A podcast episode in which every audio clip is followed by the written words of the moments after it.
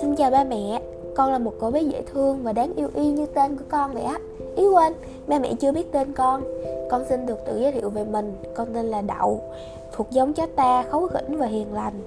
Con là một cậu bé lang thang, không có mái ấm Cũng như không được nuôi dưỡng đàng hoàng.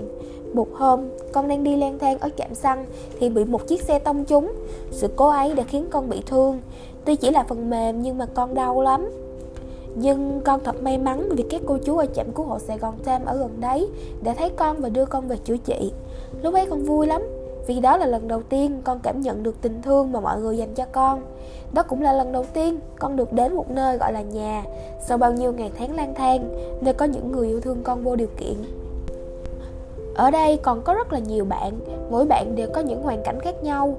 Tụi con ăn uống, chơi đùa và ở cạnh nhau mỗi ngày. Giờ đây con đã khỏe mạnh rồi Vết thương của con cũng đã lành và không còn đau nữa. Con có một tật xấu nhỏ xíu thôi Ba mẹ lại đây con kể nhỏ nghe nghe nè.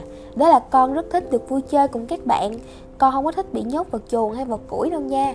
Mỗi lần như thế con đều giả bệnh để được ra ngoài chơi tiếp. Suýt chỉ ba mẹ được biết thôi nha. Khoảng thời gian ở trạm con hạnh phúc lắm. Con chưa từng nhận được tình yêu thương to lớn như thế này. Nhưng con cũng biết rằng bên ngoài kia còn rất nhiều hoàn cảnh đáng thương và cần giúp đỡ hơn con.